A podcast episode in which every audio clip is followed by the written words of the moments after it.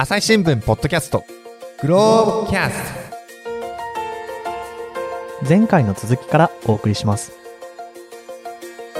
であったりとか、そういう先住民の知恵の部分であったりとかっていうお話をちょっと伺ってきたんですけれども、えーもう一つこの記事のメインテーマとして、まあ、先住民の見直されている知恵というのがあるというふうにお聞きしました。これ何でしょうか？はい。あの、cultural burning っていう英語の言葉がございまして、 cultural burning。あの、記事の中では文化的火入れと日本語で表現させてもらったんですけれども、はい。いわゆる聞、き慣れない言葉ですけれども。あの、野焼きというふうに日本語で説明するのがわかりやすいかと思うんですが、あの、まあ、要するに草木を燃やすといううんうん行為ですね。まあ、日本でもたまにね、やってる人というか、はい。やっちゃいけないのかもしれないですけど、あの、よく聞きますけど、それとは別なんですか？あの、それとも、こ行為としては近いんですけれども、はい。先住民族の方々、アボリジナルピープルの方々の目的としては、そもそもその土地をクレンジングする、浄化する儀式としての意味合いがあったりとか、おー。あと、あのー最近は外来種とかの植物を、あのーまあ、農薬を使わずに環境に配慮した形で排除するために燃やしたりとか、はい。いろんな目的で行われているんですけども、まあ、総じて、あの、先住民族の方々がやっている野焼きのことを、あの、文化的火入れとカルチャラルバーニングと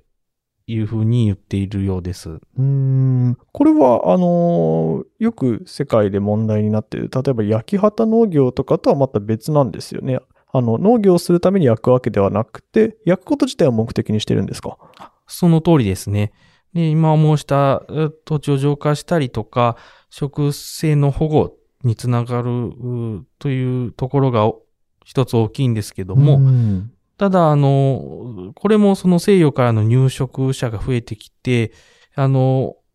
結構その火を嫌う文化っていうのが西洋の方にあったようで禁止されたりというところでなかなか自由にできなくなっていたうんうん。そうです。ただ、その、それが実はあの、森林火災の拡大につながっているんじゃないかという見方が最近あって、というのは、その、その火入れをやめたことが逆に火災につながってるという。はい、その通りです。うんなんか不思議な気がしますね。その、野焼きをした火が燃え移っちゃって森林火災になるっていうのはイメージしやすいと思うんですけど、はいそうじゃないんですか？はい。まさにそこがその、今回の記事のポイントで、火を持って火を制するといほううほうほう。イメージなんですけれども、うんどういうことかというのを、まあ、簡単に説明すると、はい。例えばオーストラリアにたくさんあるユーカリの木っていうのが、コアラが大好きうんな。木としてありますね。ご存知かと思うんですが、これはその葉っぱからユーカリの油が取れます。で、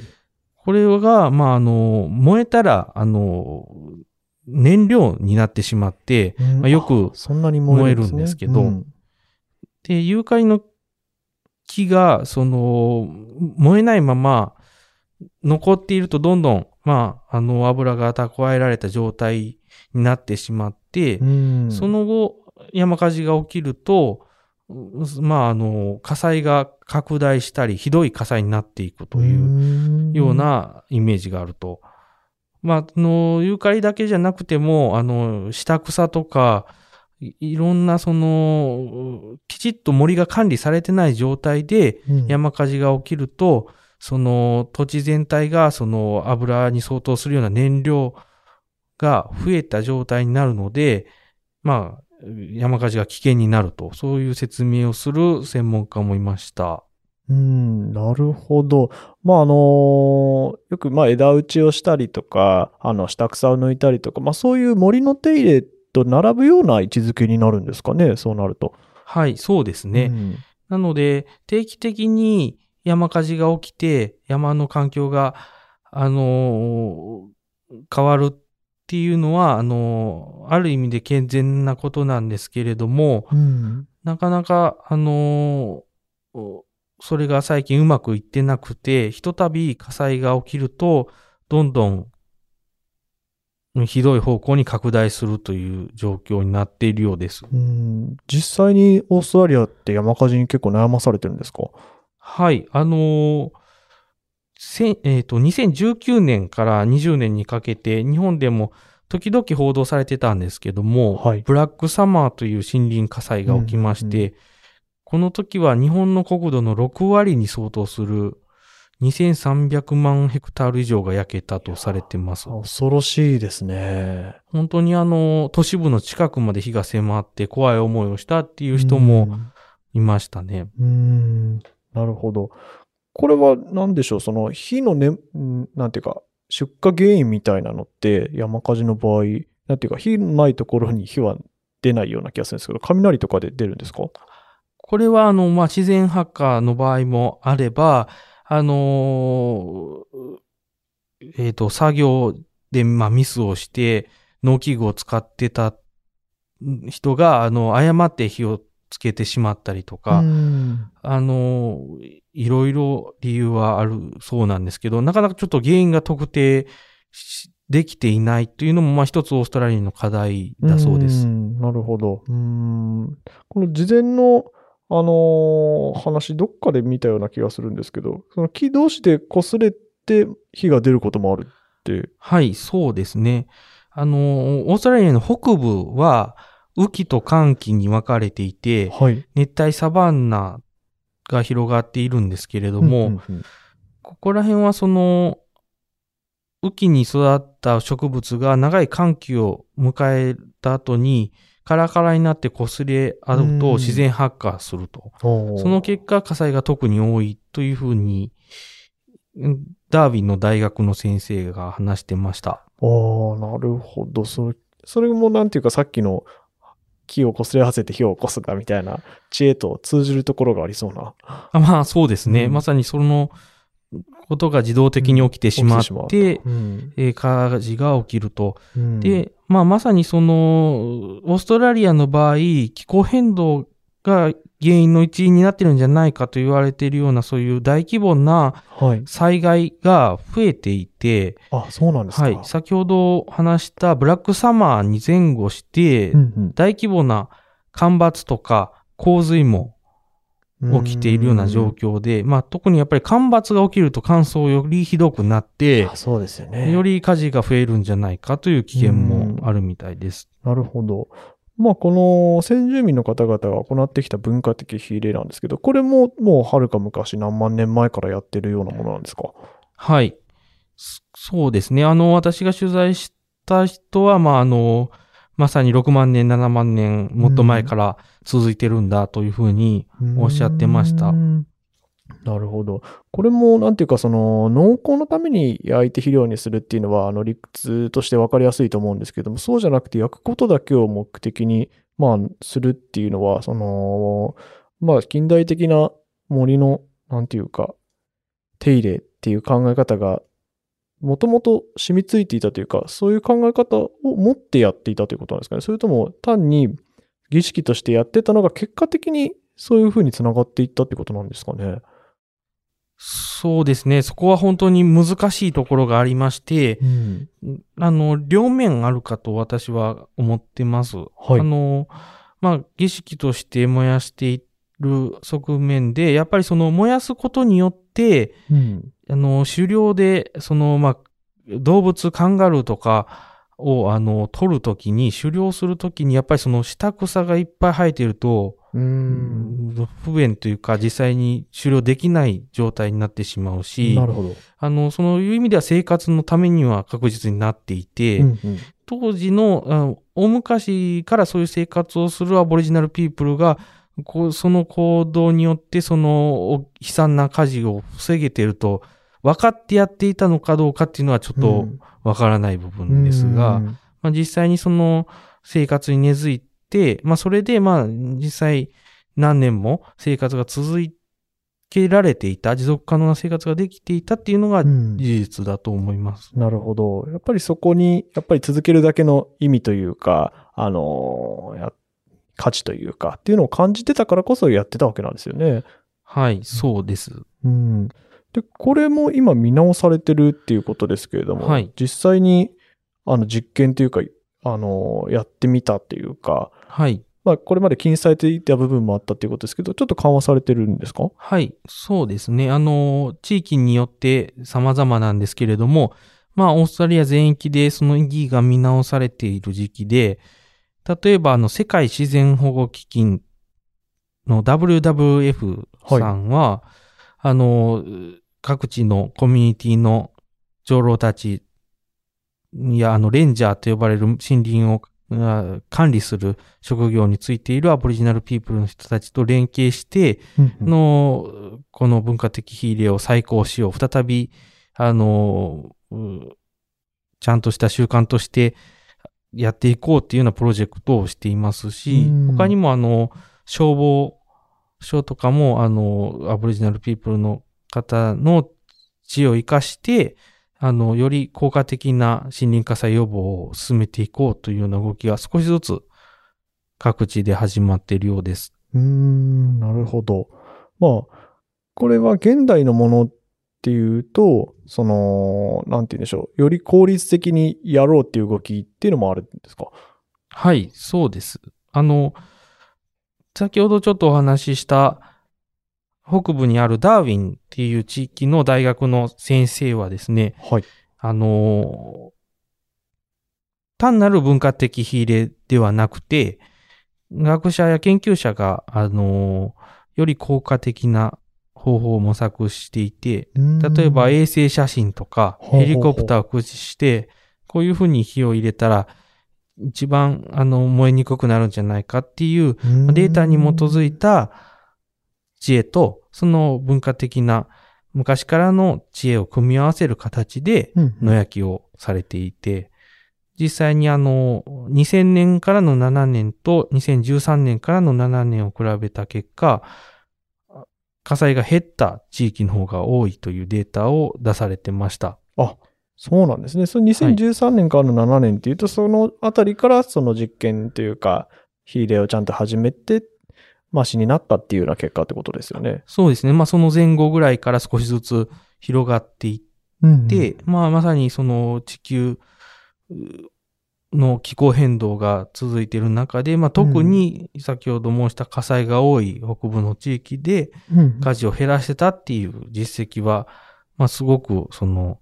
世界をリードするような結果になっているんだっていうふうな形で、ちょっと自慢げに話されてましたね。まあ確かにそうですね。科学とその先住民の知恵がうまく融合した例ということで。はい。うん。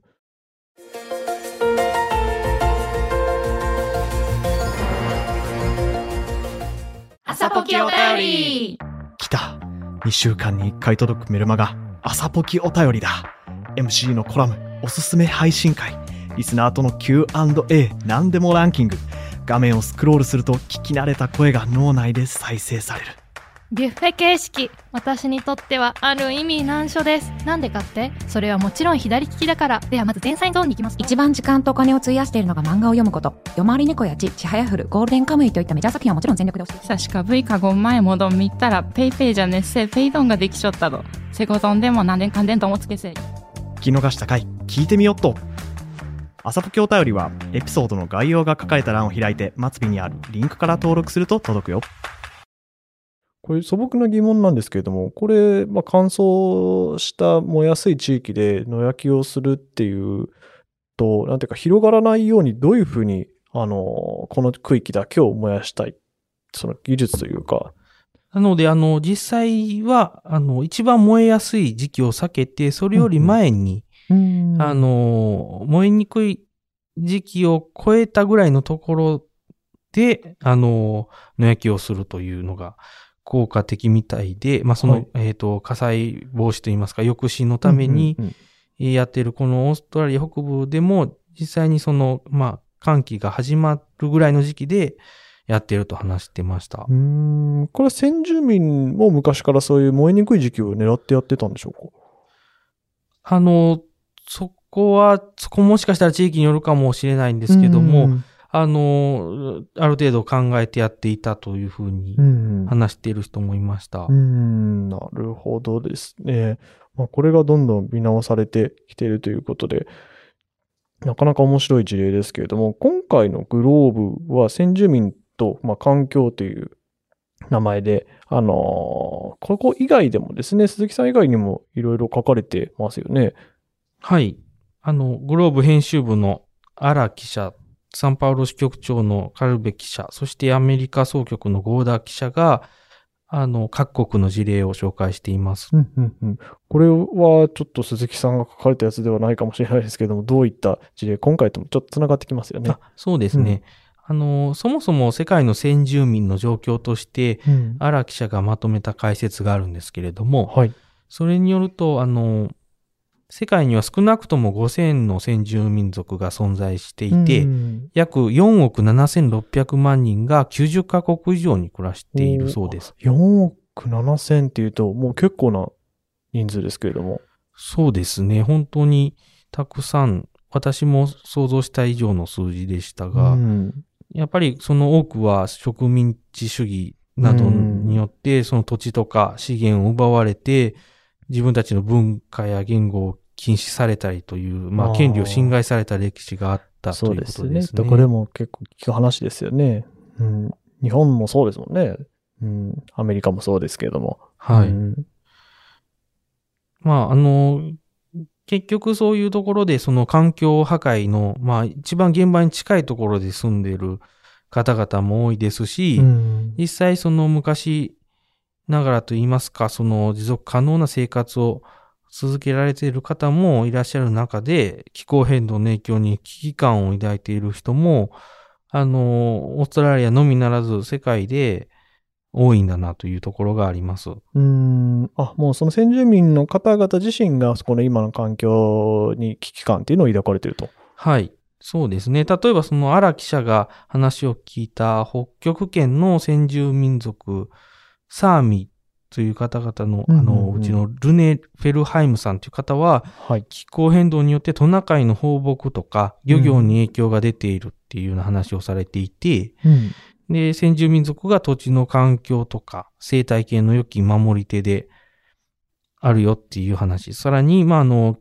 敬意を持って土地を利用し、自然のバランスを維持しなくてはならないよっていうようなことをうん。話しています。あの、こういう言葉に通ずることは私も王立植物園のガイドから聞いていて、私ですか？そうですね。私たちが大地を大切にすれば大地は私たちを大切にしてくれると。うんうんうん。まあ大地という言葉には植物とか動物、地球そのものとか土壌のことを指しているよということで、やっぱりその土地自身がやっぱり自分たちの根幹にある存在だっていう意識がやっぱり強いんじゃないかなと思いましたなる。ほど。もう遠く離れた場所でもやっぱり、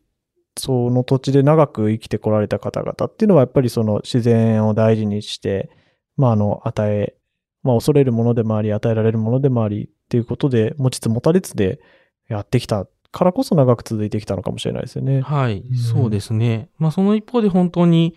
開発に悩まされている方もうん。多いというのが実情で、うんうんブラジル中西部を取材したカルベ記者の記事によると、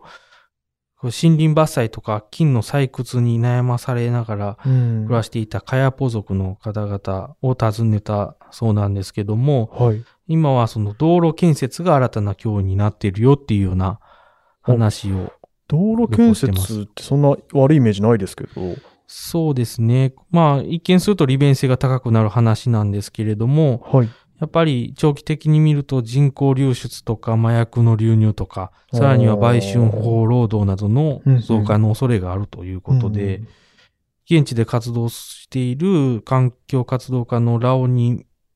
メチキチレさんの言葉として、はい。私は時々夢を見る。風や火、水の神々が起こり、怒りのエネルギーを放出する姿だ。現実に起きれば人間はひとたまりもない。森を守る必要性が理解されないと未来の世代は生きられないだろうっていうようなこともおっしゃってます。うん、なかなか眼畜に富んだ言葉っていうか、うん、今の現状に刺さるような言葉ですけれども、うん、そうですね。確かにその、風や火、水の神々が怒りのエネルギーを放出する姿っていうのは今の気候変動をちょっと思わせるようなところもありますよね。はい。まさにね、うんそういうところを指しているのかなと感じさせますね。うん。で、まさに実際に、あの、声を上げている先住民っていう方を取材したのがゴーダ記者なんですけども、はい。ゴーダ記者は COP27 で、バイデン大統領の演説中に、うんうんあの、抗議の声を上げた若者に会いに行ってます。アメリカ北西部の先住民、北部、アラパホ族のカーペターさんという方ですが、はい。この方に、あの、んまあ、えっ、と、地域の様子を紹介してもらった上で、あの、話を聞いているんですけども、先住民族の伝統的な生態学的知識が西洋の科学と同等の価値を見なされるようになっているというふうに、あの、話されていて、まあ、これは先住民族の声を代表する人たちがいなければ実現しなかったことだとうん。いうところで、あのなかなかやっぱりその、思ったようにいかない状況が続いている先住民族の方々の中でも、やっぱり一定ちゃんと声を上げることが、うん。自分たちを評価されるうきっかけになってるんじゃないかなという話で、あの、まあ、こういう方の存在も大切なのかもしれないですうね。ん、そうですね。黙ってるままじゃ、もうね、あの、失われていくだけのものをですね、ちゃんと声を上げて、我々がやってきたことをちゃんと見てくれということでですね、あの、今、ちょっとずつ見直されてきてるという状況なのかもしれないですね。うん。まあ、どうでしょう、あの、鈴木さん、ここまでいろいろ取材されてきて、まあ、で出来上がるまで他の記者の記事も分かんなかったわけですけども、はいまあこう通してみると、なんていうか通底するテーマみたいなものって何か感じるものありましたか？はい。あの、やっぱり、ありきたりなところになるんですけれども、一人一人がそれぞれの率直な声に耳を傾けて、やっぱりもともと人間が一人一人長い期間生きながらえてきた背景にある持続可能性っていうものを、うん。あの、きちっと考える必要があるんじゃないかなと思いました。うん。SDGs っていう言葉はみんな知っていても、うん。まあ身の回りの実践を少しずつ進めていっている段階かと思うんですけれども、現実にその地球の状況を直視して、大地がどうなるのかとか、うん自然とか生き物に対する知識、そういうところはやっぱり都会に住んでいる方、もうあの、忘れてたり、うん。そもそも持ち合わせてない人が多いんじゃないかと思いまして、うん難しいところですね、そこは。うん。私もやっぱり、その、ほとんど知らないことばっかり聞いて、やっぱり実際に生きていくために、年で生きていく、一日一日生きていくためには必要のない知識であっても、長期的に見て自分たちのうん子供の世代とか、あともうもっと何百年も地球を、人間と共に地球がこう、存在するためには、うん。より深く、まあ、特に先住民族の方々を中心とする、あの、う長、長くそういう生活を続けてきた、きた方々の声にも、あの、耳を傾けていくのが大切だと思いました。うん。いや、もう本当におっしゃる通りというか、我々すごく今、あの、まあ、都会に住んでいて、まあ、科学の力、お金の力、資本の力で、まあ、あの、便利な生活を送ってるわけですけれども、あの、まあ、いざ持続可能性というものが大事だよとなったときに、あの、何を参考にすればいいかっていうときに、やっぱりこう、長年、同じ一つの地域で、まあ、あの、絶滅せずにやってきただけの知恵と、まあなんていうかその考え方ですよね。っていうのを持たれてる先住民の方々っていうのをすごく参考にすべき存在というか、もう本当に、まず敬意を持っていかなければいけないなっていうのをですね、すごく私も感じました。この記事をよ読んでですね。うんああ、よかったです。はい。えっと、まあ、ちなみになんですけれども、あの、鈴木さんは今は大阪の科学未来部っていうことで、はい。今後もこういうテーマっていうのは何か興味持ってやられていく予定とかってあるんですか？私は、あの、実はこのようなテーマは初めて携わったんですけれどあも、そうだったんですか。うんまあ、引き続き、あの、関心を持ってうん注視していきたいなとは思っています。もともと、2014年に入社して埼玉、徳島、あと大阪、京都などで、事件事故から鉄道とか科学医療の現場まで幅広く取材してきたんですけれども、はい。まあやっぱりそもそもその地球環境っていうのは全ての基盤になるし、そこを、あの、ないがしろにしたり、放っておいたままで、全ての、あの、生活も、文明も、おそれこそ科学技術も、うん。あの、存在できないんだなっていうのを実感しました。間違いないですね。このあの地域のこともそうですけども、科学技術もそうですし、その鉄道だってそうですよね。その環境との戦いというか、環境と折り合いをつけながらうまくやっていかなきゃいけない技術でもあるですし、あの本当にいろんなものに通底するのが、まあ、環境というテーマなのかなっていう気もしますよね。はい。うんはい。ということで、今回は鈴木さんに来ていただきました。ありがとうございました。ありがとうございました。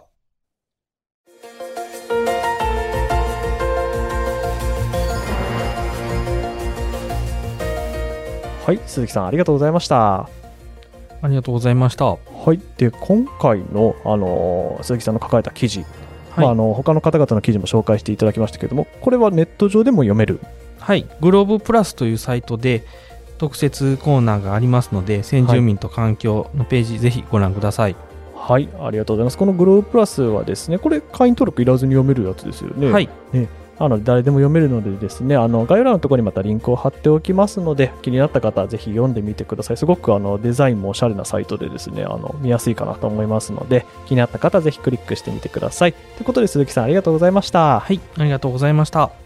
リスナーの皆さん、最後まで聞いていただきありがとうございました。えー今後も番組を続けていくために、ぜひお力添えいただければと思います。えー概要欄のお便りフォームからこの番組に対するご意見やご感想、リクエストなどお寄せいただけると大変嬉しく思います。えーまたですね、今、あの、グローブプラスというサイトを紹介させていただきましたけれども、あの、このグローブという冊子をですね、あの、朝日新聞の紙面の方でも、あの、週末に、あの、くっついて、あの、ちょっと小冊子みたいな感じですね、配られるものでして、あの、これもすごく新聞ではあるんですけれども、横書きで、あの、レイアウトもすごくおしゃれなのでですね、あの、こちらもぜひできれば紙面で手に取って読んでいただきたい。そしてですね、あの、朝日新聞デジタルの有料会員の方にはですね、紙面ビューアーという、あの、機能でですね、この当時の配られた新聞のレイアウトも、あの、見ていただくことができますので、ぜひそちらもチェックしていただければと思います。えーそれでは朝日新聞ポッドキャスト朝日新聞の木下光大がお送りいたしました。またお会いしましょう。